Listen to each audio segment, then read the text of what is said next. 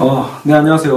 어, 오늘 철학과 굴뚝청소부, 어, 드디어 칸트, 어, 칸트와 헤겔, 어, 이 편을 시작하도록 하겠습니다.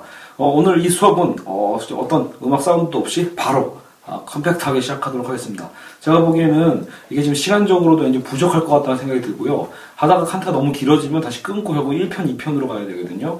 근데 일단 중요한 건 여러분 자꾸 뭐 학자별로 너무 자세하게 파고 들어가는 건 들어갈수록 제 미천이 드러나고요. 그죠? 결국 여러분 다 여러분 아시잖아요. 제가 딱 봐도 저 사람이 그냥 겉핥기 하고 있구나. 그죠? 여러분 겉핥기를 하는데 그 겉핥기에 그나마 연계적 맥락만 잘 잡고 흘러가도 여러분 그게 제 역할이거든요. 근데 마치 제가 자칫 잘못해버리면 굳이 책에서 저 괜히 어려운 부분들을 제가, 제가 더 어렵게 설명해버리면 사실 이 강의는 아무 의미가 없습니다. 그래서 어쨌든 아, 최대한, 어, 물론 칸트와 헤겔을 한, 이런 한 시간, 여울의 어떤 시간 내에 다 한다는 것 자체가 무모한 짓일 수도 있지만, 이걸 또 간략하게 제가 또 잘 설명하면 방법이 있지 않을까, 그런 희망을 갖고, 어쨌든 이 수업을 시작해 보도록 하겠습니다. 중간에 피기 때까지 있기 때문에 더더욱이 끊고 가지 않을까 싶기도 한데, 그런 일이 없기를 바라면서, 왜냐면 앞으로 우리가 가야 될 길이 많거든요. 막스, 프로이드, 니체도 결국 한, 한, 한 뭉탱이로 같이 있는데 이거를 이 사람들이 또 같이 다 묶어서 할 수나 있는지도 고민이 되고요.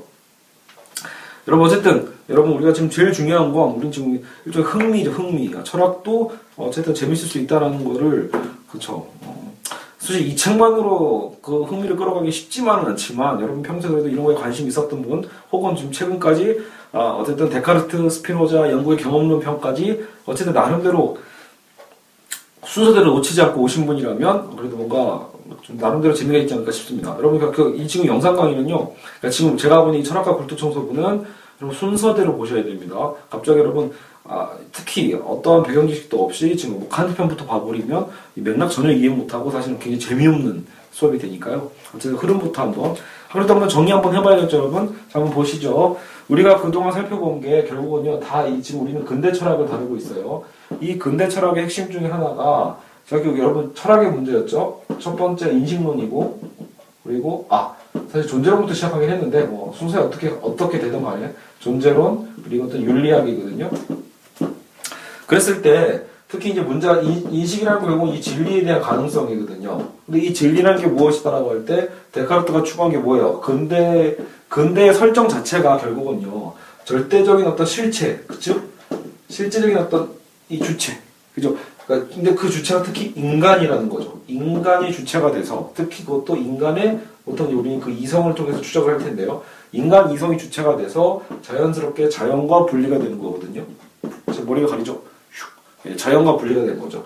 인간과 자연이라는 거대한 이분법을 만들어내게 돼서 이걸 통해서 사실 우리가 문명적으로 얻게 된 혜택은 뭡니까? 결국은 인간의 이성을 통해서 수학과 과학을 발전시킬 수 있었고 그 수학과, 가, 수학과 과학을 통해서 우리는 자연에 대한 어떤 흐름을 더 잘 이해하게 됐죠.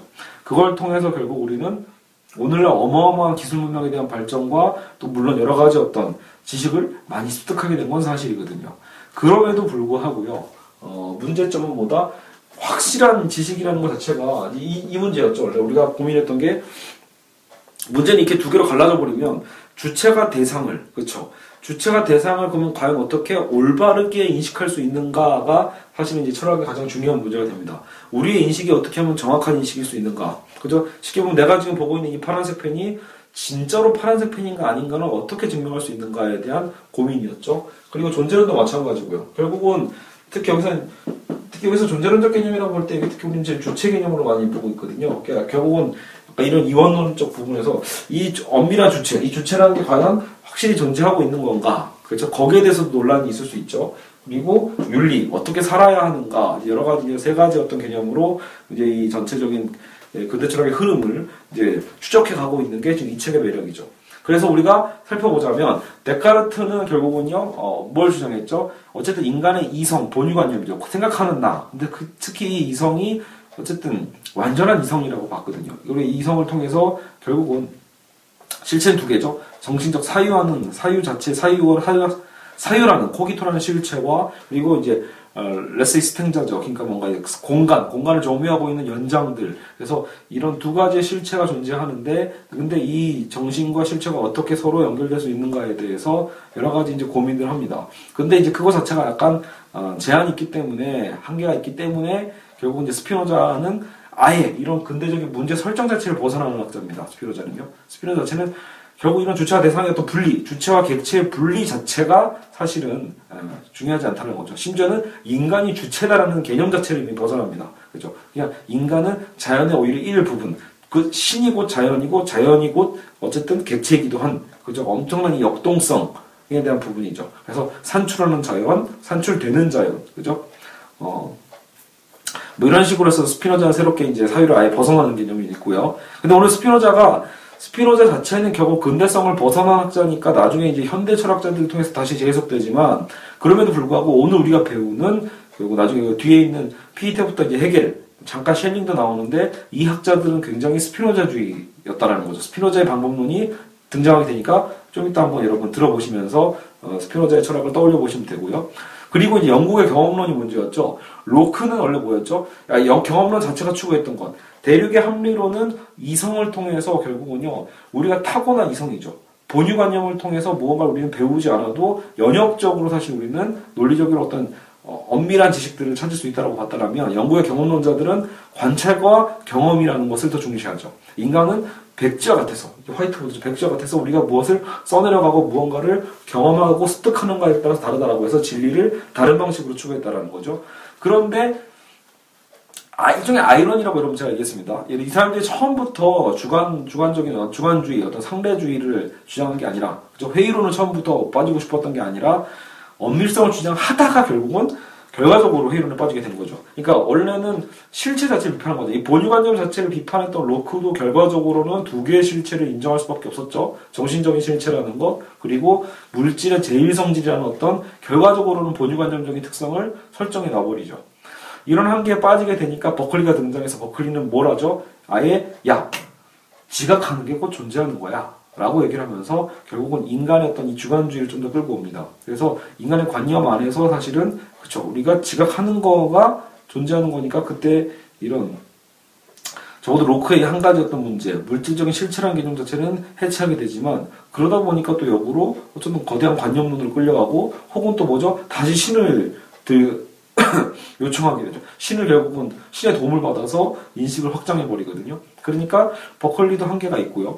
그렇다면 이제 흄까지 왔을 때 이제 중요한 거, 오늘 칸트의 시작점이 바로 흄입니다.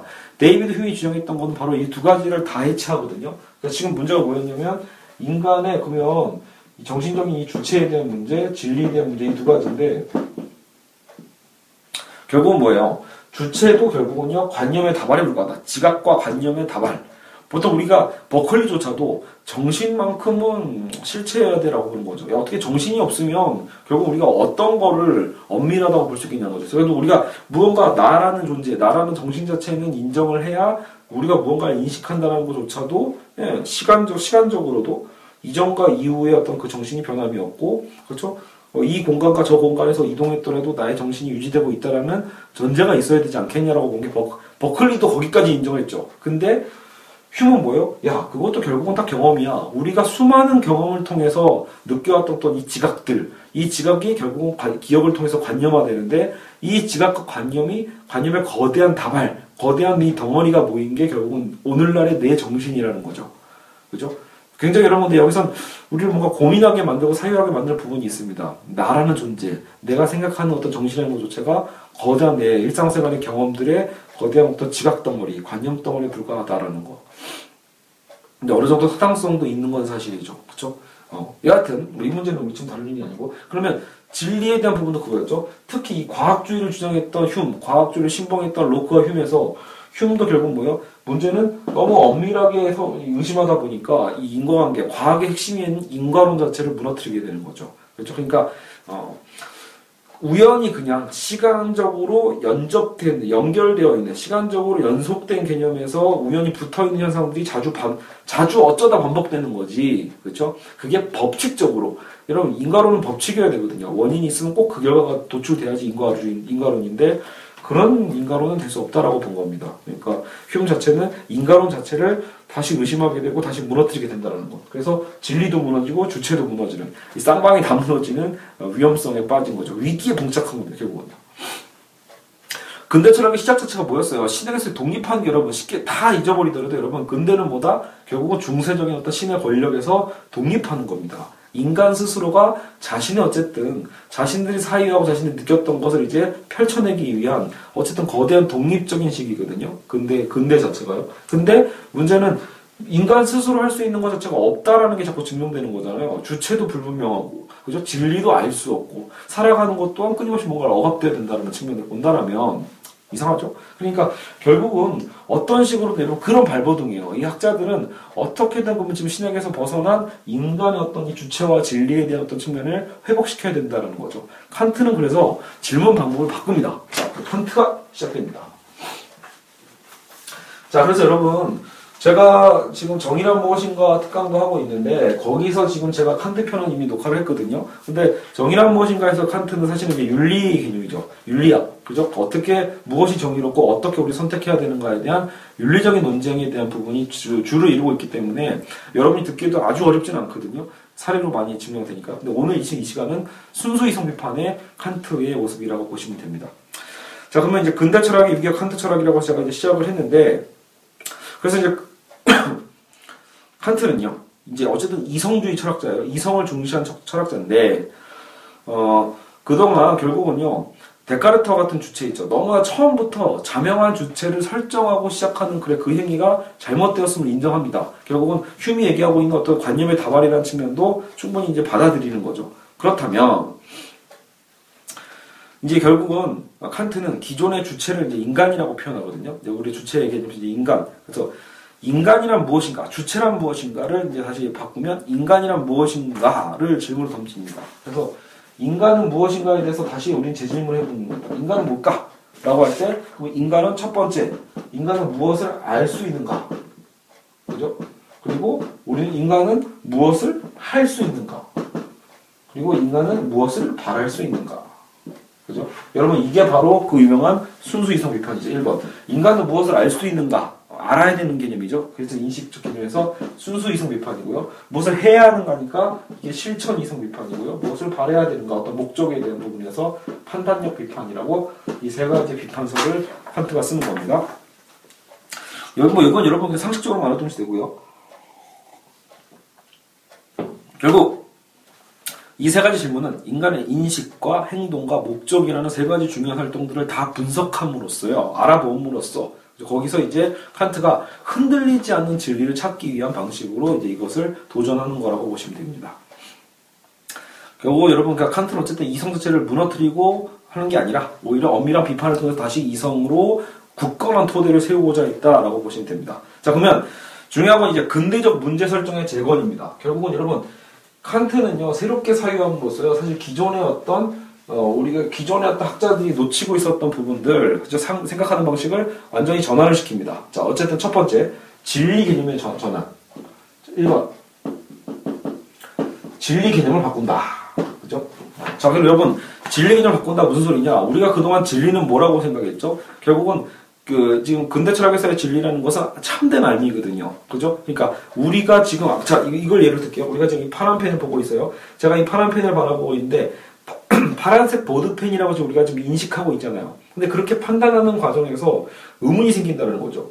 문제는, 여러분, 우리, 데카르트도 그 의심을 했잖아요. 우리 눈이 정확치가 않잖아요. 우리의 시각, 시력, 저 같은 경우에는 색약이기도 한데, 그죠? 색약이지만 여러분, 이제 파란색 펜인 건 다 알아요. 하지만 문제는, 과연 정말로 내가 지금 보고 있는 이 현상이잖아요. 내 눈에 보여지고 있는 건 파란색 보드펜이 맞는데, 혹시 내가 착각하고 있는 거 아닐까? 혹시 지금 내가 이게 꿈인 거 아닐까? 혹시 내가 이 자체, 내가 알고 보니까 내 눈만 나쁜 게 아니라 전 세계 사람, 모든 사람의 눈이 사실 잘못된 게 아닌가? 원래는 이게 그런 게 아닌데. 뭐 이런 의심들 있잖아요.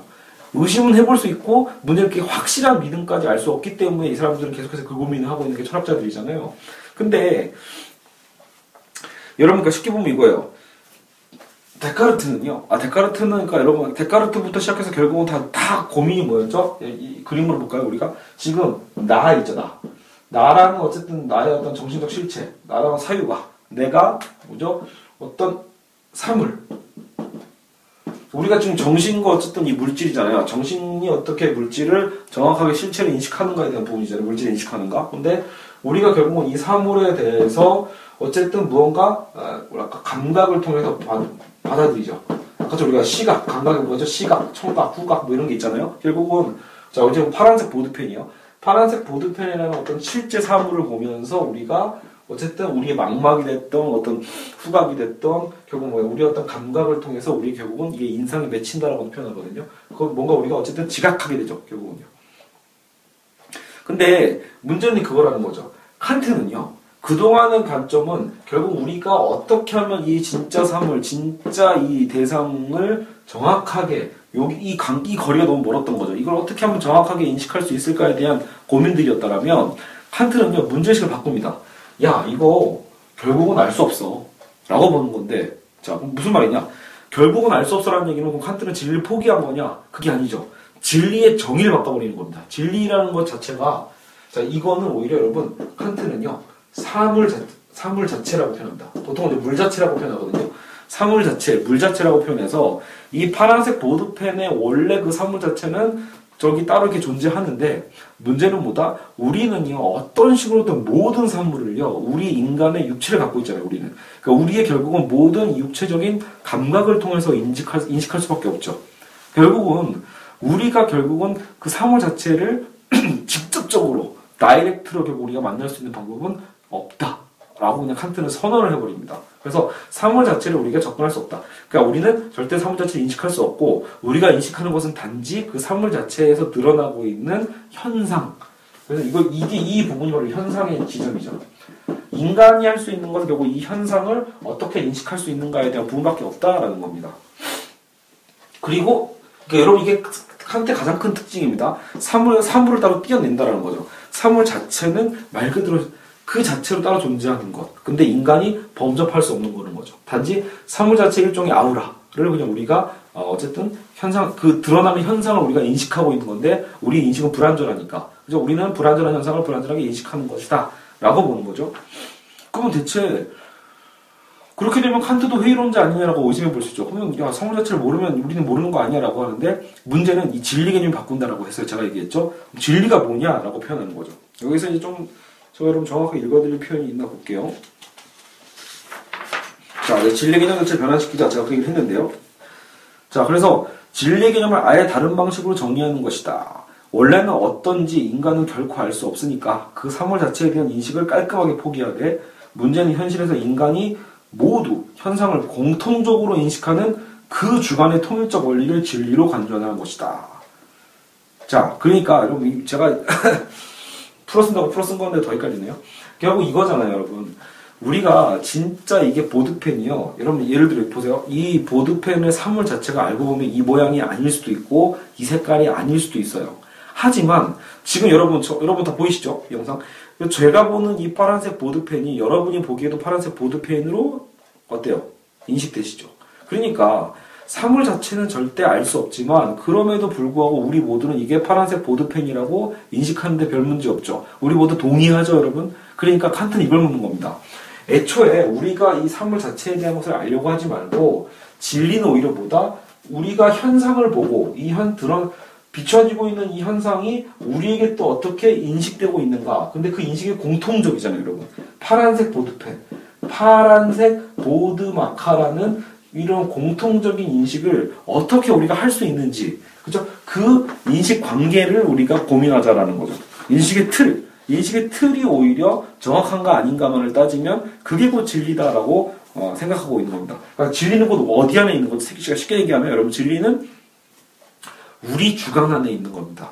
그러니까 우리 안에 이미 그 진리를 여러분 그동안에는 진리가 뭐였죠? 사물 그 자체를 어떻게 우리가 인식할 건가 해서 그 실체적 개념이 사물에 있었더라면 오히려 지금 칸트는요 그 진리의 도식을 우리의 사유 우리가 현상을 인식하고 있는 지금 인식의 방법 인식의 방법 구조 그거 우리의 주관 안으로 갖고 와버린 겁니다. 그래서 이게 코페르니쿠스적 전환이다 라고 칸트는 그죠? 과감하게 얘기를 하거든요. 제가 이런 그래서 애초에 우리가 그죠? 모든 이의 눈에 칠판이 검정색으로 보이고 겨울에 내리는 눈이 우리가 다얗게 보이죠.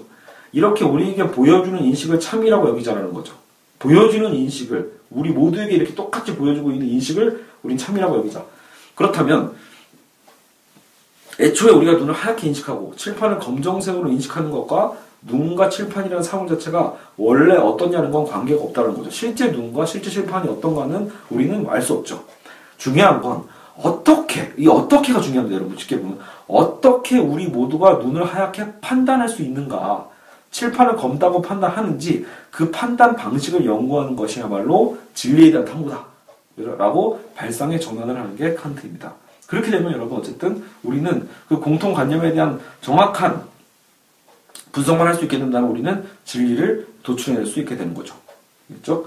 자, 그래서 진리는 여러분 이제 이렇게 써있죠. 진리는 대상에서 찾는 게 아니다. 쉽게 보면 진리는 아까처럼 대상에서 찾는 게 아니라 대상을 만드는 우리의 판단 형식에서 찾아야 된다. 판단 형식은 우리 안에 있죠. 여기 있죠. 자, 이처럼 대상을 인식하는 데는 기존의 통념에서 벗어났다. 뭐 이런 얘기를 블라블라 제가 써놨습니다. 자, 그래서 칸트에서 자주 언급되는 게 이제 선험적이라는 표현입니다. 그 결국 이거는 우리가 후천적인 경험적인 것과 정반대되는 표현이죠. 선험적. 그렇죠? 우리가 처음에 얘기했던 어떤 이성의 특성과 비슷한 건데 칸트는 이성이라는 단어를 나 다르게 정의하고 있기 때문에 여러분 여러분 여기서는 선험적이라는 단어로 표현하셔야 됩니다. 칸트는 말 그대로 선험적인. 그래서 예를 들어 어, 여러분 여기서 이제 칸트가 그러면 추구한 게 뭐냐? 이제 우리가 지금 여러분 우리 진리에 대한 얘기 아직도 지, 아직 딴 데로 안 넘어갔습니다. 진리 얘기하고 있죠. 진리 어떻게 인식하는가에 대해서 그러면 진리는 뭐냐? 그렇다면 그 판단 형식은 뭐냐? 이제 우리는 그걸 알아봐야겠죠, 여러분. 근데 이제 그거는 간단하게 볼게요, 여러분. 이거는 자세하게 볼 필요도 없거든요. 중요한 건 지금 방금 얘기했던 거 있죠. 진리의 개념을 사물에서 찾는 게 아니라 우리의 판단 형식, 우리의 주관 안에 있는 판단 형식을 찾아야 된다고 하는 그 발상의 전환을 여러분이 이해하시는 게 훨씬 중요하고요. 그렇다면 그 진리는 어떤 그 판단 형식을 어떻게 찾을 건데라고 할 때 여기서 이제 여러분 그 분석 판단과 종합 판단이 나오거든요. 우리의 판단이 두 가지로 나뉜다고 칸트가 얘기를 해요. 분석 판단은 뭐다? 결국은요, 그 주어 안에 서술어가 들어있는 경우예요. 결국 주어 서술어가 같다라고 볼 수 있는데, 대표적인 사례가 이 책에서 나온 게, 그죠? 여러분 뭐예요? 미녀는 아름답다. 그죠? 미녀는 아름답다라고 하는 건 뭐죠? 미녀라는 주어 안에 아름답다라는 개념도 이미 들어있죠. 즉, 항상 참이죠. 이러거든요. 그러니까, 분석판, 이거를 분석 판단이라고요. 그러니까 그 주어를 분석하면 나오는 거니까요. 분석 판단. 그래서 분석 판단의 특징은 뭐다? 항상 참. 항상 참이고요.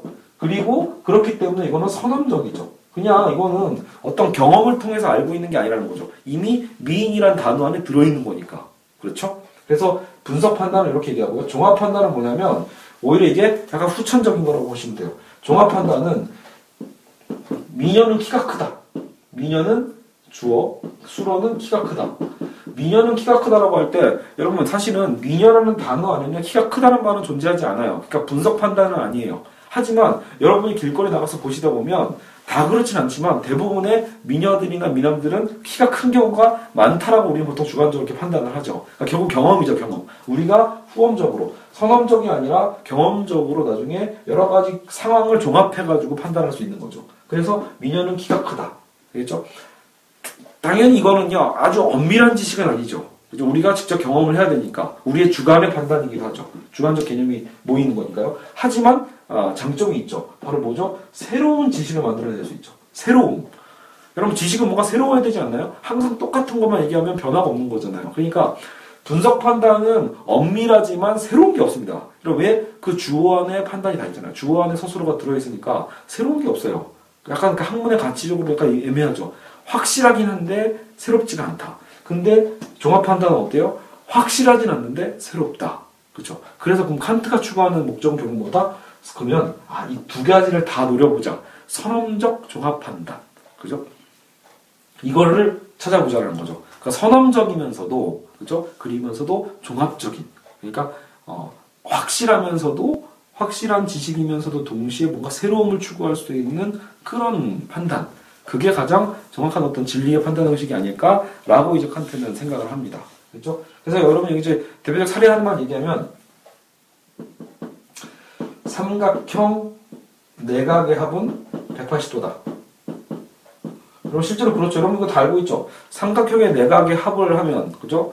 우리는 무조건 백팔십 도가 나온다는 걸 알고 있죠. 이런 판단이 여러분 선험적 종합 판단의 대표적인 케이스입니다. 왜냐하면 이거는 여러분 일단 두 가지가 다 되어 있어요. 결국 이거는요, 어, 상, 삼각형 여러분 이거 직접 그리지 않으면 되죠. 이건 뭔가 경험할 필요가 있는 게 아니죠. 이미 이성적으로 마치 우리가 이미 알고 있는 거죠. 삼각형이라는 이미 그 개념을 알고 있다라면 삼각형은 삼각형의 내각에는 백팔십 도라는 것. 삼각형이라는 단어를 분석해도 백팔십 도가 나오는 건 아니거든. 삼각형이라는 단어는 삼각형이잖아요. 세 개의 각이 있다는 얘기만 할 뿐이지 백팔십 도다라는 얘기를 하고 있는 건 아니에요. 하, 그렇기 때문에 분명히 종합판단적이거든요. 종합판단인데 문제는 뭐다? 항상 참이다라는 결과를 도출해내죠. 직접 여러분이 굳이 그려가지고 각도기를 재야지 백팔십 도가 나오는 게 아니라 이미 삼각형의 특성을 통해서 우리는 충분히 연역적으로 백팔십 도를 유추해낼 수 있거든요. 그래서 이런 것들이 선험적이면서도 종합적 판단이다 라는 얘기를 하고 있습니다. 알겠죠? 자, 그러면 결국 칸트는 인간이 판단하는 현상에 대한 판단 형식 안에 진리가 있다고 주장함으로써 우리 안의 인식과 사물 자체와의 동일성의 문제를 그래서 그렇게 해결했다라는 거죠. 그죠? 사물 안 동일성의 문제는 결국 뭐다? 사물 자체는 따로 내비두는 거니까 우리 안에 있는 문제니까 해결할 수 있다는 거죠. 이 같은 선험적 종합 판단이야말로 인간의 진리에 도달케 해주는 판단 형식이라 생각했다. 칸트는 진리를 밖에서 찾지 않고 언제나 올바르면서도 새로운 지식을 추가해주는 판단 형식에서, 즉 선험적 종합판단에서 찾았다 라고 봅니다. 이게 여러분 칸트의 첫 번째 부분이고요. 지금 시간이 벌써 이십육 분인가요? 아무래도 예, 여러분 해결까지 다 못 갈 것 같다라는 불길한 예감이 드네요. 시간이 참 빨리 가요. 그렇죠? 자, 여러분 이제 두 번째 볼게요. 두 번째 주체 재건. 그래서 둘째, 자, 이 첫 번째는 아까 진리 문제 해결했죠. 지금 진리를 어떻게 인식할 것인가에 대해서는 진리의 개념 자체를 전환함으로써 문제를 아주 해결했습니다. 쉽게요. 그리고 아, 쉽다라는 표현은 죄송해요. 쉬운 게 아니겠죠. 주체의 재건. 그러면 이제 주체 자체는 관념의 다발로 아까 또 그 흄의 어떤 문제가 있었잖아요. 주체가 불분, 불분명하다. 주체라는 건 우리 어떤 경험적인 그냥 관념의 다발에 불과하다라는 흄의 비판이 있었는데요. 자, 그러면 칸트는 어떤 얘기를 하냐면 일단 인간은 경험을 통해 무언가를 인식할 때, 아까 뭐 관념의 다발이라고 했잖아요. 뭐 경험을 하잖아요. 모두에게 동일한 경험을 하게 해주는 그 무엇이 있을 거다라는 거죠. 결국 우리가 경험을 한다는 건 경험을 하게 만드는 또 그 이전에 무언가 있지 않겠냐. 즉 경험보다 먼저 존재해야 되는 것. 선험적 조건 역시 필요하다고 봅니다. 그죠?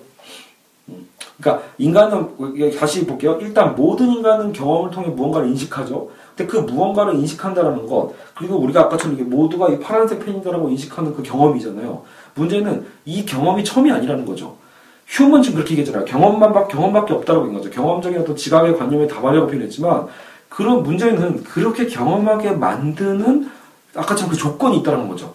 그 경험하게 만드는 누가, 누가 주지 않았어요. 경험은 후천적인 거지만 그렇게 경험을 모두가 똑같이 경험하게 만드는, 그죠, 어떤 선험적인 어떤 그 무엇, 선험적인 조건, 그 뭐가 있지 않겠냐라고 얘기하는 겁니다. 그걸 한번 찾아보자라는 거죠. 경험을 아예 가능케 하는 조건이 무엇인가라고 얘기하는 겁니다. 그래서 여러분 쉽게 얘기하면 흄, 흄의 위치는, 데이비드 흄 자체는요, 물론 경험, 야 이거 인간은 경험밖에 없어라고 처음부터 이걸 배제한 거죠. 그러니까 본유관념을 배제하고 경험을 통해 얘기를 하다 보니까 인간의 주체라는 것도 경험이 쌓이고 쌓여서 만들어진 관념의 다발덩어리라고 했는데, 칸트는 야 근데 문제는 모두가 그렇게 경험하고 있더라면 그렇게 경험을 만들게 만드는 어떤 조건이 있지 않겠냐는 거죠. 근데 이 조건은 선험적인 거죠. 어쨌든 경험돼서 나오는 게 아니라 그렇게 경험하게끔 만들어주는 어떤 선험적 조건을 찾아보자 라고 하는 겁니다.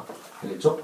그래서 말장난 같죠 여러분. 결국 여러분 그래서 관념론이라는 얘기를 듣는 거예요. 나중에 결국은 더 여러분 밑도 끝도 없이 막 빠져 빠져들고 빠져들게 될 거거든요, 여러분. 자, 어쨌든 아, 자 이제 이처럼 대상을 받아들이는 기간을 이제 칸트는 감성이라고 표현합니다. 우리의 감성, 우리 아우 감성 도는다 이렇게 얘기할 수도 있는데 그런 표현보다는요, 여기서는 기관의 개념이거든요. 어쨌든 우리가 어떤 대상, 어떤 모든 걸 인식하는 그런 기관 자체를 우리는 우리 우리 안의 기관이죠. 그걸 다 감성이라고 표현합니다.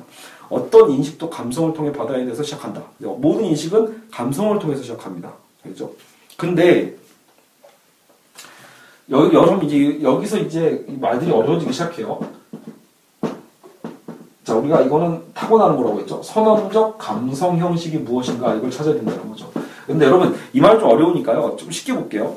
제, 제 방식대로 좀 해석을 하면, 여러분 아까도 얘기했지만 칸트의 위대함은 뭐였죠? 경험과 이성을 둘 다 어, 써먹었다는 얘기거든요. 겨, 그러니까 어느 한쪽도 버리지 않았어요. 경험을 무시하거나 이성을 무시하거나 이게 아니에요. 물론 이성을 좀 더 중시는 했지만 그렇다고 경험을 절대 무시하지 않았다라는 거거든요. 그 부분이 바로 여기입니다.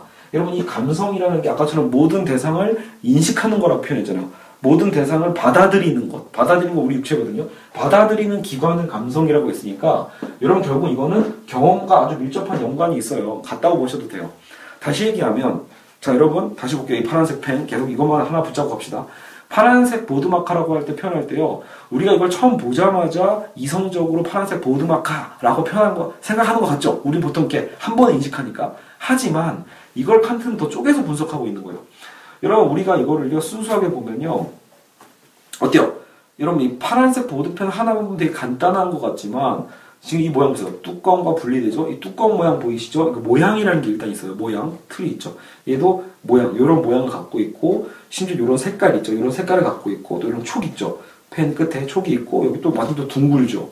여러분, 결국 뭐예요? 이게 다 순수 경험이죠? 순수한 우리가, 어쨌든 이게, 이 사물이 우리가 뭔가, 그죠? 아, 우리 안에 어떤 감각을 불러일으켜서 우리가 어떤, 어쨌든 뭐예요? 지각되고 있는 거죠. 우리가 어떻게 지각되고 있죠? 그러니까 뭔가, 아, 그 이게 뭔가 파란색이다. 색깔적 개념이고, 촉감도 있죠. 촉감적 개념도 있고, 말고 형태의 개념도 있죠. 형태적 어떤 개념들도, 여러분 이게 다 뭐예요? 쪼개져서 들어오는 거예요. 쪼개져서. 여러분, 그러니까 이게 어때요? 이게 경험인 거죠. 경험적으로 이런 것들이 다 쪼개져서 우리에게 들어와요. 우리에게 지각됩니다. 그렇죠? 그런데 우리가 그것을, 그것을 우리가 지각하는 것이 감성이라고 지금 표현하고 있어요, 칸트는요. 근데 이것을 또 뭐예요, 여러분? 이것만 보면은요, 파란색 보드펜인지 모르죠. 그러니까 쪼개져 있잖아요, 아직은요. 쪼개져 있는 걸 종합해야겠죠. 아, 파란색이면서 모양이 이렇고, 촉감 맨들맨들하고, 둥글, 모양 형태는 둥글고, 이런 뚜껑도 달려있고, 아, 그럼 이거 펜일 텐데? 이런 거 있잖아요. 여러분, 이게 우리가 어마어마하게 빨리 그냥 너무나 익숙하게 인식해서 그런 거지만, 칸트는 이 과정을 분석했다고 보시면 돼요. 그러니까 결국 경험적으로 이런 정보죠, 쉽게 하면. 이 사물이 주는 경험적 정보가 우리에게 후루룩 들어와요, 정보가. 근데 이 정보가 파편화되어 있으면 아무 의미가 없거든요. 정보는 모아야죠. 정보를 모아서 하나로 논리적으로 정확히 뭔가를 짠 하고 합쳐낼 수 있어야 돼요. 그게 바로 뭐죠? 여러분, 어떻게 보면 이성이라고 보시면 됩니다.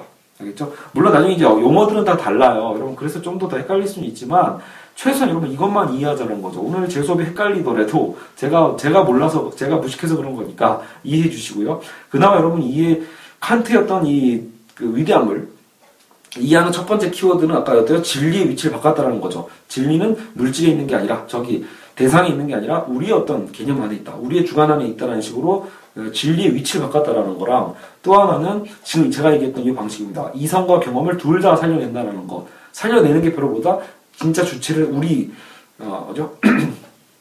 서럼적 주체를 살려냈다라고 표현을 하는데, 어쨌든 뭐예요? 엄밀하게 보면 여러분과 조금 더 분석해볼게요. 그러니까 제가 지금 얘기했죠. 경험적인 어떤 정보를 우리가 받아들이고 그 정보를 추합할 수 있는 능력. 추합하는 게 이성이죠. 그러면 여러분 정보 말고요. 그러면 이 감, 서럼적 감성 형식에 먼저 등장을 했잖아요. 근데 이 감성이 감성 형식이건 사실 말만 어렵지 두 가지예요. 이 감성은 딱 두 가지라고 이렇게 한정시키거든요. 바로 시간과 공간을 얘기합니다. 서럼적 감성 형식. 그러니까 여러분 이거는 제가 얘기했던 아까 그 정보 이전의 거라는 거죠. 여러분 잘 기억해보세요. 아까 흄이 뭐라고 했죠? 우리가 경험하는 거에 불과하다고 했죠. 경험적인 관념의 다활이라고 했는데, 경험 이전의 것을 지금 조건을 칸트는 걸었죠. 야, 경험이 모두가 그렇게 이걸 파란색 보드펜이라고 경험하게 만드는 그런 어떤 우리의 그 선언적 조건이 있지 않겠어라고 하는데, 그게 선언적 감성 형식이 먼저 튀어나오는 거라는 거죠. 다시 얘기하면 여러분, 우리가 이 펜을 인식하기 위해서는 지금 우리가 시간, 시간이라는 어떤 이 감성을 피할 수 없다는 거죠. 시간적 개념, 그리고 공간적 개념, 이 두 가지. 시간과 공간을 피해서는 여러분 절대로 지금 우리는 이 펜을 인식할 수 없다라고 지금 칸트 얘기하고 있는 겁니다. 알겠죠? 음. 자, 그래서 어쨌든 선언적 감성 형식을 통해서 무언가를 경험하기 위한 기반과 토대를 찾았다면, 그렇죠? 그러니까 여러분 어때요? 시공간, 말 그대로 시간과 공간이 이 있기 때문에 우리는 지금 인식할 수 있다는 거거든요. 그러니까 무언가를 경험하기 위한 경험 이전의 거죠. 경험 이전에 존재하고 있는 선언적인 토대예요. 시간과 공간은 늘 존재하고 있죠. 우리가 만든 게 아니고 우리가 경험한 게 아닙니다. 그냥 시간과 공간은 먼저 존재하고 있는 거고, 거기에서 우리가 이런 어떤 사물을 통해서 경험을 도출해낼 수 있죠. 그죠? 시간과 공간이 없으면 그게 불가능하다는 거죠. 그래서 두 번째로는 이처럼 감성을 통해 받아들인 물체를 분별해내고 그 물체에 대한 종합적 판단을 하는 기관이 필요한데 이게 지성이다. 그러니까 여러분, 서론적 감성형식은 시간과 공간이라면 이게 첫 번째. 두 번째는 뭐다? 우리는 지성을 불러드립니다. 아까 제가 얘기했던 그거죠. 이성이라고 표현했는데 여기서 사실 칸트는 지성이라고 말을 써요. 그래서 아까 이거 제가 뭐라고 했죠? 합춘, 합추, 추합하는 능력이죠. 그죠? 그래서 어 여기서 뭐 다른 소재를 제가 쓰긴 했는데, 그, 칠 층에 쓰여져 있지만, 아까 제가 파란펜 여러분 사례로 이해해도 될 것 같고요. 근데 여, 여기서 중요한 건, 이 지성은 또 어떤 걸 만들어낸다? 범주라는 걸 칸트가 그래서 십이 범주를 만들어냅니다. 그러니까 다시, 다시 얘기하면, 아까 제가 얘기했지만, 이 범주가 있어야, 범주라는 말이 뭐냐면, 여기서 보면, 어, 양, 얼마나 많은가, 성질, 그리고 관계, 양상, 양, 성질, 관계, 양상이 각각 세 가지씩 나눠져가지고 십이 범주가 되거든요. 결국 여러분 이 범주가 있어야 무언가를 비교, 크기를 비교하거나 색을 비교하거나, 그렇죠? 아니면 어떤 뭐 어쨌든 여러 가지 어떤 우리가 현실에서 우리가 판단하는 그 과정 있잖아요. 아까처럼 정보는 파편화돼서 들어왔어요 이미. 우리의 서, 자 우리 순서 보세요. 서론적 감성 형식, 시간과 공간을 통해서 우리가 어떤 인식할 수 있는 경험의 토대가 마련되고, 자 이제 경험 나타납니다. 어떤 물질을 통해서 경험적 정보가 막 쏟아져 들어와요. 그럼 그 경험 정보를 누가 추합한다? 이 지성이 이 범주의 틀 안에서 추합하는 겁니다. 그래서 칸트가 열두 가지의 범주를 꼼꼼하게 분석을 한 거죠. 이 범주 안에 다 걸리게 돼 있어. 뭐 이렇게 아마 자신을 했겠죠. 그래서 서론적인 지성 형식이다. 자, 서론적 감성 형식, 서론적 지성 형식, 이 두 가지가 만나는 겁니다. 알겠죠? 그래서 이런 멋진 말을 표현하죠. 자, 결국 여러분 어때요? 감성만으로는 느낄 수 있어도, 지금 뭐죠? 시간과 공간이죠. 시간과 공간, 서론적 감성 형식이라고 했잖아. 감성만 있으면 여러분 뭐야? 아까처럼 경험을 통해서 뭔가 우리가 느껴지는 건 있죠. 그죠? 하지만 뭐는 할 수 없다? 판단할 수 없다. 그러니까 여러분 아까 이런 얘기예요. 아까처럼 이 파란색 펜에 대한 여러 가지 정보가 다 부셔진 채로, 다 파편화된 채로 우리가 뭔가 느끼는, 느껴는 졌죠. 아, 파란색이야. 아, 맨들맨들해, 동그랗네. 어떤 이런 게 느껴는 졌는데, 이게 추합이 안 되면 판단을 못 하죠. 알죠? 느끼기만 하고 판단하지 못한다라는 거. 그죠?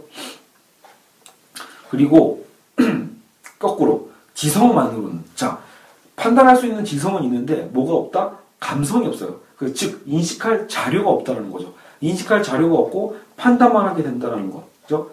판단, 뭐, 이러면, 판단할 수 있는 능력이 있으면 뭐예요? 자료를 못 받아들이는데, 느끼는 거잖아요, 감성. 감성, 이 시간과 공간적인 감성 형식 안에서 아까처럼 이 자료적인 이 경험들 있죠. 물질을, 물질이 주는 경험이요. 그 경험들이 이 감성을 타고 어떻게 보면 우리에게 들어오는 거거든요. 그렇게 보시면 되죠. 그러니까 어, 지성 없는 감성은 맹목적이고 감성 없는 지성은 공허하다라는 명언을 남깁니다. 알겠죠? 이런, 이런 얘기 가끔 들어보셨을 거예요. 알겠죠? 지성 없는 감성은 근데 맹목적이다. 그죠? 느끼기만 하면 뭐해? 그죠? 어, 판단할 수 없는데, 그러니까 맹목적이라고 한 거고요. 그리고 감성 없는 지성은, 그죠? 무언가 자료가 없는 거잖아요. 정보가 없는 판단 능력만 있어봤자 공허하죠. 왜? 이건 뭐야? 뭐가 없는 거죠? 알맹이가 없는 거잖아요. 쉽게 얘기하면요. 그래서 감성을 통해 시작한 인식은 지성을 통해 이성에 다다른다. 그죠? 감성을 통해 시작한 인식은 지성을 통해서 이성에 다다르는데, 칸트는 여기서 이성을 하나의 원리로 통일시키는 능력이라고 한다. 여기서 이제 그러니까 그 지성과 달리 이성이란 말이 여기서 튀어나오는데, 이성은 하나의 원리로 통일시키는 능력이라고 칸트가 표현을 합니다. 그러니까 다시 얘기하면 여러분, 쉽게 보면 우리가 늘 근대 철학에서 얘기한 것처럼 자꾸 우리가 본질을 찾고자 하잖아요. 인간은요, 본질을 찾고자 하고 자꾸 뭔가 추상화하는 능력이 있죠. 하나로 뭔가 진리를 찾고자 하는 그런 어떤, 그죠, 욕구, 그죠, 이런 거죠. 이런 에너지, 이걸 곧 이성이라고 보는 거거든요. 근데 결국은 그 이성이 뭐겠습니까? 모든 걸 하나로 통일시키려고 하는 그 힘은 결국은 여러분 다 이게 어떤 우리의 세계, 자아, 신이라는 어떤 결국 마지막 어떤 존재로 딱 추합되는 거죠. 그 문제는 이제 칸트도 이런 얘기를 한다는 거죠. 이 얘기인데 제가 보고 오늘 수업에 꼭 필요한 건 아닌데, 결국 여러분 결국 이성의 특징이 자꾸 뭐예요? 우리가 실질적으로 경험하지 않는 분야까지 자꾸 고민하게 만드는 거죠. 그러니까 우리 현실이 그렇잖아요. 우리가 꼭 경험하지 않는 거, 우리 신에 대해서 그 고민하죠. 죽음에 대해서 고민하죠. 경험하지 못함에도 불구하고 경험 밖에 있는 것들을 고민하고 자꾸 무언가 만들어내거든요. 그러다 보니까 여러분 논리적으로 뭐예요? 모순이 생기는 겁니다. 하나하나 보면 하나하나 보면 논리적으로 맞는데 두 개를 합쳐보면 모순이 되는 거죠, 서로. 그렇죠? 그걸 이제 이율배반이라고 합니다. 그러니까 우리 칸트는 결국 이 이율배반을 우리는 물리쳐야 된다고 보는 거거든요. 왜냐하면 우리가 알 수 없는 것에 대해서 자꾸 이성으로 너무 올라가는 부분들은 문제가 있다는 거죠. 그럼에도 불구하고 칸트는 결국 그래서 의의를 찾는 거죠. 아까처럼 선험적 감성과 그렇죠? 선험적인 어떤 지성을 합하여 이걸 뭐라고 한다? 선험적 주체다라고 표현합니다. 그래서 칸트, 아, 흄에 의해서 우리가 해체됐던 관념의 다발덩어리였던 우리의 주체를 다시 뭐에 우리는 선언적 감성, 시간과 공간 개념, 그리고 선언적 지성, 즉 왜 아까 범주표라고 했죠? 뭔가 우리가 종합할 수 있는 능력, 이걸 통해서 우리는 선언적 주체로서 다시 태어나게 됩니다. 알겠죠? 그래서 모든 주체가 공통되는 주체, 경험과 감각을 좌우하는 주체를 찾아낸 거죠. 알겠죠? 그래서 이거는 곧 뭐예요? 객관적 주체이기도 하죠. 알겠죠? 자, 됐고요. 세 번째, 윤리학의 성립입니다. 자, 지금 시간이 벌써 뭐예요? 사십 몇 분인가요? 아, 이거 그럼 칸트하고 끊어야겠는데요. 그죠? 예, 예.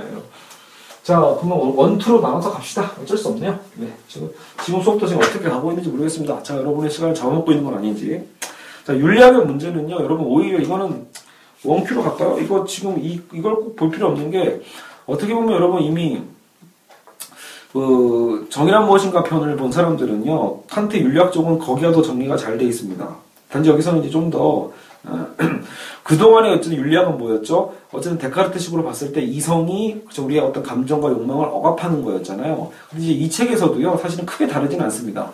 결국은 칸트도 에, 좀 다르게 표현했을 뿐이지 결국은 우리의 음, 이성으로서 법칙이 우리 인간의 어떤 개별성과 자유, 어쨌든 어떤 이런 다양성들을 억압하는 측면이 있다는 식으로 문제점을 지적하고 있거든요. 그렇죠?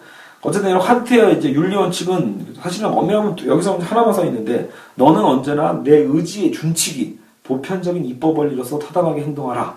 그렇죠? 제가 한번 설명을 했는데, 저는 이런 거죠. 여러분, 준칙이라는 건 자기 개인의 어떤 그, 어떤 그, 일종의 그, 법칙일 수 있어요. 그러니까 여러분, 법칙은 절대적인 건데, 준칙이라는 건 약간 상대적인 건, 자기가 마음대로 어쨌든 좀 바꿀 수 있는 걸 준칙이라고 하는 거죠. 예를 들어, 아침 운동은 난 몇 시에 할까? 이런 건 다 다를 수 있잖아요. 근데, 본인이 선택할 수는 있지만, 칸트한 얘기는 그거예요. 말 그대로, 너는 네가 하고 싶은 네 의지의 준칙이 뭐에 합당해야 된다? 이게 말 그대로 보편적인 입법 원리로 가능한가를 따져보라는 거죠. 그 정도로 그것이 타당하다라면 그것을 하라는 거죠. 그렇죠? 너의 의지가 법으로 제정되어도 좋을 만큼 보편적인 거니 그렇다면 그것대로 행동해라 라는 내용이라는 거죠. 알겠죠? 그래서 여러분 사실은 이제 이게 가장 일 원칙이고, 이 원칙은 결국은 인간을, 모든 인간을 수단으로만 대하지 말고 목적으로 대하라, 목적 그 자체로 대하라는 부분이 있는데, 이 부분은 이 책에 나와 있지 않습니다. 그러다 보니까 칸트에 아마 좀, 칸트 윤리학에 좀 부정적인 측면이 많이 나와 있는데요. 아마 가라타니고진이라면 여기에 반박을 좀 하겠죠. 왜냐면, 그, 여기서 이제 이런 얘기를 하거든요. 일단은, 이진경 교수님이 하고자 하는 얘기는, 칸트의 어떤 이 윤리적 특성이 그러다 보니까, 알겠죠? 결국은 뭐다? 어, 오히려 이거죠. 성함이 먼저가 아니라, 선에 의해서 법이 생긴 게 아니라, 법이 먼저라는 거죠. 법에 의해서 선이 생기는. 즉, 칸트의 방식은 정언명령이거든요. 무언가를 따져보거나 어떤 결과를 따져보는 게 아니라, 일단은 마치 그 종교적인 율법처럼 먼저 법이 먼저 신이 그렇게 하라고 하는 거지, 야 까라면 까는 거지, 뭐 이런 식으로 이제 해석이 됩니다. 그래서 법이 먼저 우리에게 땅 주어져 있고, 거기에 따라서 우리가 행위할 때 그것이, 우리가 그것을 지킬 때 그것이 선한 것으로 정리되는 거라는 거죠. 그렇죠? 근데 사실은 칸트가 이렇게까지 얘기한 건 아닐 수 있다고 저도 반박이 들어요. 왜냐면 그 정언명령이라는 게 여러분 뭔가 그 어마어마한 여러 가지 정말 그 복잡한 율법을 얘기한 게 아니라요. 그 정언명령의 핵심은요, 결국은 자유의 법칙이거든요. 그러니까 자유화라고 하는 것 자체입니다. 근데 이게 자유지상주의의 방종적 자유가 아니라 결국은 뭐다? 내가 자유로운 만큼 또 타자에 대한 부분이잖아요. 타인의 자유에 대한 것도 똑같은 거거든요. 똑같은 존엄성. 그러니까 자유에 대한 존엄성, 존엄적 가치에 대한 측면으로 이 자유를 확대해서 이 자유를 법칙으로 환산한다라면 사실은 칸트의 윤리학은 인간의 어떤 존엄성을 억압하는 윤리학이 될 수는 없습니다. 그럼에도 불구하고, 근데 여러분, 그럼에도 불구하고 이 저자의 비판은 또 타당한 게 주로 칸트가 그렇게 해석돼 왔거든요. 그러니까 칸트 이후에 어떤 이런 유럽의 계몽주의, 서구의 계몽주의라는 것 자체가 어쨌든 거대한 질서와 제도, 법이 오히려 굉장히 큰 권력을 확대하게 됨으로써 그에 의해서 차라리 인간의 어떤 이 개별 다양성들이 오히려 억압되거나 해체되는 이런 문제들을 겪게 되거든요. 그런 문제점이 있는 건 사실이니까요. 알겠죠? 근데 이제 아, 제가 아까 얘기한 것처럼 이제 일본의 가라타니고진 같은 사람들은 이제 칸트를 다시 재해석해서 오늘날 어떤 어, 전체 세계적인 어떤 윤리 어떤 대안으로 삼고자 하는 사람들은 오히려 칸트의 어떤 이 자유에 대한 또 인간 존엄성에 대한 배려, 심지어 여러분 그 물 자체도요 실천 윤리, 실천 이성과 순수 이성은 나중에 이 이진경 교수는 전혀 분리되어 있어서 문제다라고 얘기했지만 그렇게 보지 않는 학자분들도 많더라고요. 그러니까 이 실천 이성과 순수 이성이 사실 굉장히 절묘하게 연결되어 있다라는 거죠. 그래서 분리되어 있는 개념이 아니라 혹은 또 물 자체적 개념도 살려내는 거예요. 오히려 낯선 타자에 대한 개념을 오히려 이 물 자체적 개념과 연동시켜서 해석하는 분들도 있거든요. 뭐 이 부분이 전혀 이해가 안 간다라고 하시면 여러분 그냥 어, 지워, 통과, 통과, 통과, 예, 지워주세요. 나중에 뭐 이런 것도 해, 얘기할 때가 오겠죠. 자, 여하튼 결국은 음, 아 이런, 이런 얘기가 또 이, 그렇죠. 이제 결국은 칸트의 어떤 순수이성에서는요, 신은 필요가 없어지죠. 어쨌든 인간 안에 선언적인 어떤 조건이 다 있잖아요. 그러니까 인간 스스로 아까처럼 진리에 대한 개념도 인간 안에 있고, 그리고 주체에 대한 것도 인간 안에 선언적 주체이기 때문에 이제 신의 자리는 없어졌습니다. 이제 칸트까지 오면 이성 순, 순수이성에서는 신 자체의 필요가 아예 없어지고요. 단지 이 윤리학에서만 신이 요청되긴 합니다. 근데 이거는 무슨 뜻이냐면 신이 정말로 꼭 있어야 꼭 있어 있긴 있어야 되는데 신의 존재는 왜 필요하다? 뭔가 이제 능동적인 신에 대한 개념이 아니라 말 그대로 여러분 이 실천 이성에 따라서 우리가 살다 보면 문제는 이 세상이 그렇게 호락호락하지 않잖아요. 그러니까 분명히 나쁜 인간인데 잘 살고 그리고 분명히 아 도덕 법칙에 의해서 굉장히 사람들의 존엄성을 배려하면서 잘 살고 있는 사람인데 가난하거나 힘들거나 그렇죠. 이런 사람들 많이 있죠. 그러니까 그런 어떤 부당함에 대한 것을 여러분 해결하려면 뭐가 필요해요? 현세에서는 부당하더라도 뭔가 내세에서는 혹은 전능한 신이 있다라면 최소한 우리가 겪고 있는 이 불균형을 이제 뭐예요? 균형을 잡아줄 거다라는 어떤 그 기대죠. 그죠? 그러니까 공평성에 대한 어떤 기대로 신을 신의 신을 우리가 필요에 의해서 요청한다라고 표현할 수 있습니다. 네, 이렇게 이렇게까지 하면 이제 윤리학도 대충 설명이 되겠죠. 어쨌든 자 칸트의 전략을 요약하는 이 표현이 사실 굉장히 어, 그렇죠? 어, 뭐 멋집니다. 칸트의 전략을 요약하면 진리의 주관화. 첫 번째가 뭐였죠? 진리를 사물 자체에 있는 게 아니라 그죠? 우리가 그렇게 판단하는 판단 형식인 우리 주관 안에 들어놓은 거잖아요. 그러니까 진리의 어떤 주관화의 특성이 있고 또 재밌게도 주체는 객관화된다는 거죠. 왜냐면 아까 우리 주체가 뭐였죠? 선언적 주체였잖아요. 선언적 감성 형식, 선언적 지성 형식 이 두 가지니까 이건 굉장히 객관적이었죠. 무언가 엄밀한 틀에 의해서 만들어내는 거니까요. 됐고요. 자, 그럼 새로운 난점들. 자, 칸트 철학의 이제 한계를 살펴보죠. 지금 우리가 살펴본 것처럼 칸트 철학의 위대함은 어쨌든 진리를 새롭게 새로운 위치에 옮겨놨다는 거. 그리고 이제 어쨌든 어, 의심할 수 없는 또 또 다른 단순히 이제 여러분 음, 뭐랄까 뭐 칸트도 아예 데카르트도 사실 고민해서 얘기한 거겠지 도출한 건데도 불구하고 데카르트식의 어쨌든 어, 자명한 주체 개념을 어쨌든 다시 한번 비판하고 그쵸? 그런 비판의 흄의 비판을 받아들이고 수용하면서 오히려 더 엄밀한 선언적 조건에 대한 어떤 이 주체를 다시 재건했다는 측면에서 칸트는 그 의의가 있습니다. 칸트 철학의 의의는요. 그러나 한계가 고스란히 또 반박적으로 드러납니다. 자, 첫 번째 진리의 문제. 자, 진리에 대한 걸 다시 그대로 반박하는 거죠. 사실 이거는 여러분, 여러분도 이미 인식할, 여러분 충분히 여러분도 예측 가능합니다. 무슨 말이냐면 칸트가 얘기했던 그 사물 자체라는 말이 납득이 잘 안 안 가죠, 여러분. 그러니까. 그러니까 이런 논리적으로 그렇잖아요. 아니, 어, 있기는 있는데, 그죠? 물, 사, 사물 주체라는 게 있기는 있는데 인식할 수는 없다고? 자, 있는데 인식할 수 없다라는 게 일종의 형용모순 아닌가요? 그럼 있는지 어떻게 알았어? 인식할 수 없는 건데 어떻게 있다라는 걸 알 수 있냐? 라는 식으로 여러분이 논리학적으로 비판해보면, 그쵸? 뭔가 이게 문제가 있다는 걸 알 수 있죠. 그래서 어, 사물 자체는 결코 알 수 없는 것으로 남겨두고 우리의 인식을, 진리를 단지 현상에 관련된 거로 제한한 것 자체를 문제 삼고 있는 거죠. 이제 후대학자들이요. 그렇죠? 그러니까 여러분 실제로 이런 거잖아요. 게다가 아, 이런 문제도 있죠. 그러니까 지금 나가, 판단하고 있는 내가, 그렇죠? 사물 자체, 물 자체는 알 수 없다. 우리가 이건 알 수 없죠. 이건 끊어졌잖아요. 물 자체는 알 수가 없고 그럼 우리가 어떤, 우리의 현상이죠. 우리에게 드러나 있는 현상까지 있는 점선없다. 현상까지를 어, 인식하고 있는 판단 개념을 진리로 모자라고 있잖아요. 문제는 이거잖아요. 몽땅 잘못 알고 있으면 어떡해?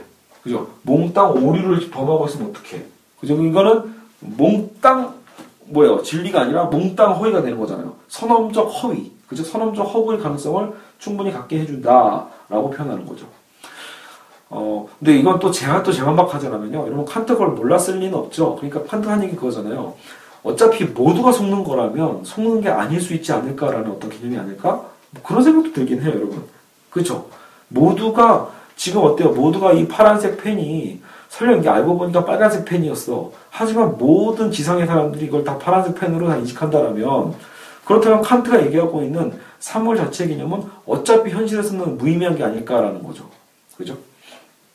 아, 근데 또 제반박이네요. 제 스스로. 제가 보기엔 그때도 아마 이 책에서 나오는 것 같아요. 근데 문제는 이게 인간 중심의 철학이기 때문에 가능한 거죠. 만약에 여러분 인간, 인간이 보는 시야에서는 다 그렇게 인식하지만 여러분 다른 동물이나 곤충은요. 전혀 다르게 여러분 시각이 보이는 거 아시죠? 후각도 다, 감각도 다 다르고요. 그러니까 그들의 세계는 또 다른 세계거든요. 결국은 이, 이 하나의 펜을 갖고도요. 여러, 여러 경우 종족이겠죠? 인간이 보는 것, 곤충이 보는 것, 그쵸? 어쨌든, 짐승들이 보는 것, 다 다른 존재로 사실 이게 존재할 수도 있어요. 그쵸? 그런 가능성. 그러니까, 인간의 독단론에서 본다라면 사실 여러분, 인간주의죠, 일종의. 인간 중심주의에서 본다라면 사실은, 그래도 여러분, 칸트의 이 물 자체 이론은 저는 굉장히 괜찮다고 봅니다. 하지만, 어, 인간 자체가 왜, 왜 인간 중심으로만 사유해야 되냐, 왜 인간 중심으로 사유하는 게 곧 옳은 것이냐, 라고 반박한들 할 때는 사실 이건 굉장히 취약점이 있죠. 그죠? 모두가 허위에 의해서 단지 그냥 권력적으로 밀어붙이는 걸 수 있거든요. 자, 그리고 또 하나 우리 있죠? 선험적 종합 판단이 아까 외웠던 내각의 합이 백팔십 도다라는 명제도, 이런 것들도, 그러니까 어쨌든 이제 변화를 얘기하는 거죠. 그러니까, 여러분, 삼각형을 그냥 우리가 이차원 평면에 그릴 때는 백팔십 도지만, 여러분 그 말 안장 아시죠? 말 안장? 말 탈 때 여러분 그 까는 말 안장 보시면 그는 어때요? 오목 렌즈처럼 이렇게 훅 들어가 있죠. 거기다가 여러분 삼각형 그려보세요. 거기다가 삼각형을 그리면 아 이게 참 애매해요. 이 말 안장이라고 할 때 이렇게 생긴 거 있잖아요. 알죠? 여러분 그 사람들이 그냥 딱 가랑이 딱 끼는데 타는 거잖아요. 말 등에다가 끼는 거. 말 안장처럼 그런 구조에다 그런 말 안장의 평면에다가 삼각형 그려보세요.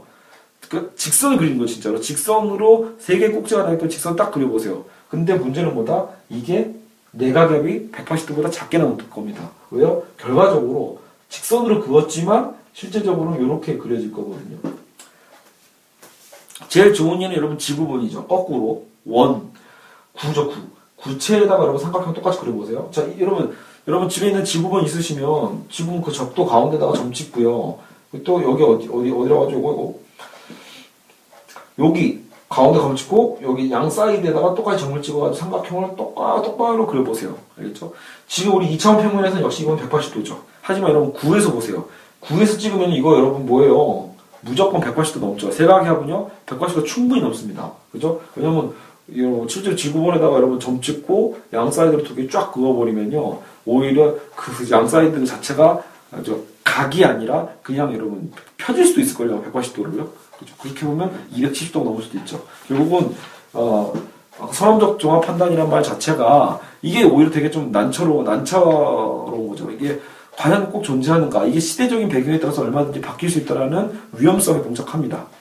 실제로 여러분 두 번째가 그래서 더 치명적이죠. 선험적 주체의 문제다. 그래서 과연 선험적 형식이 아까 저 선험적인 아까 뭐였죠? 감성, 시각과 공간 개념 얘기했고. 여러분들 시각과 공간에서도 지금 이 저자가 공격하는 게 뭐냐면 여러분 어차피 당시에는요 뉴턴의 근대 물리학이라고 하죠. 뉴턴의 절대 시간, 절대 공간 이런 표현이거든요. 절대 공간. 선험적 감성 형식이 시간과 공간이었는데 문제는 오늘날 아인슈타인 이후죠. 상대성 원리 이후로는요. 여러분 어때요? 시간도 어때요? 빛보다 빠르게 가면 느려진다. 그죠? 그리고 공간도 중력이 강한 곳은 오히려 공간이 휘어진다. 이런 게 여러분 물리학적으로 이미 증명되어 있거든요. 이론적으로요. 그러니까 이미 시간과 공간을 인식하고 있는 주체도 굉장히 이제 모호해질 수 있다는 거죠.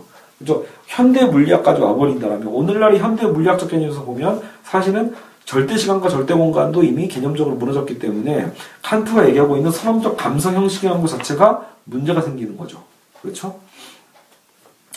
또 있죠, 여러분. 또 뭘까요? 어, 아까 그 범주 얘기죠, 범주. 우리가 아까 칸트가 열두 개의 범주라고 했는데 실제로 아리스토텔레스는 이전에 이미 고대 때 열 개의 범주로 나눴거든요. 결국 여러분 잘 생각해보세요. 범주라는 말 자체가 아 그러게 이게 음, 사람마다 다른 거 아니야? 이런 얘기가 다 가능한 거죠. 그러니까 꼭 모든 우리가 판단하는 모든 그 과정을요, 꼭 이렇게 열두 개로만 나눌 수 있나? 어, 난 네 개, 난 스무 개, 그죠? 난 열여섯 개. 다 다를 수 있지 않을까요? 범주라는 게 과연 그렇게까지 명확한 건가? 정말 선언적으로, 선언적, 타고난 거라고 얘기할 정도까지 선언적 주체의 그 개념으로 얘기할 수 있는 것인가? 라는 한계를 갖고 있죠. 알겠죠? 자, 이렇게 해서 결국은 여러분, 오늘 어떤 시대의 번, 어떤 변화, 시대적 변화와 또 사람마다 어떤 다름에 대한 것 때문에 선언적인 주체도 사실은 이미 오늘날 현대 물리학까지 와버리면, 그죠? 이미 칸트의 논리는 많이 이렇게 한계점을 드러내고 있다는 것을 알 수 있습니다. 그렇죠? 굉장히 좋은 반박들이니까 여러분 나중에 책을 꼭 한번 사례와 함께 살펴보셨으면 합니다. 세 번째는 여러분 이제 순수이성과 실천이성의 분리라고 표현하는데요. 여기서 아마 저는 그렇게까지 잘 이해도 안 가고 그래서 동의가 안 가는 걸 수도 있지만 그럼에도 불구하고 여기서 이런 건 있어요. 결과적으로 칸트의 윤리학이 독단론에 빠질 위험이 있다라는 거죠. 그렇죠? 왜냐하면 아까 보편이법을 뭘로 정당화할 거냐라고 할 때, 그죠? 아까처럼 보편이법이라고 했지만 아까처럼 내 의지의 준칙이 보편이법에, 그죠? 맞느냐 안 맞느냐 얘기를 했는데 정작 그건 누가 정당화하냐라고 할 때 결국 그건 뭐죠? 그죠? 일단 자의적으로 해석될 수 있는 부분이 분명히 있죠.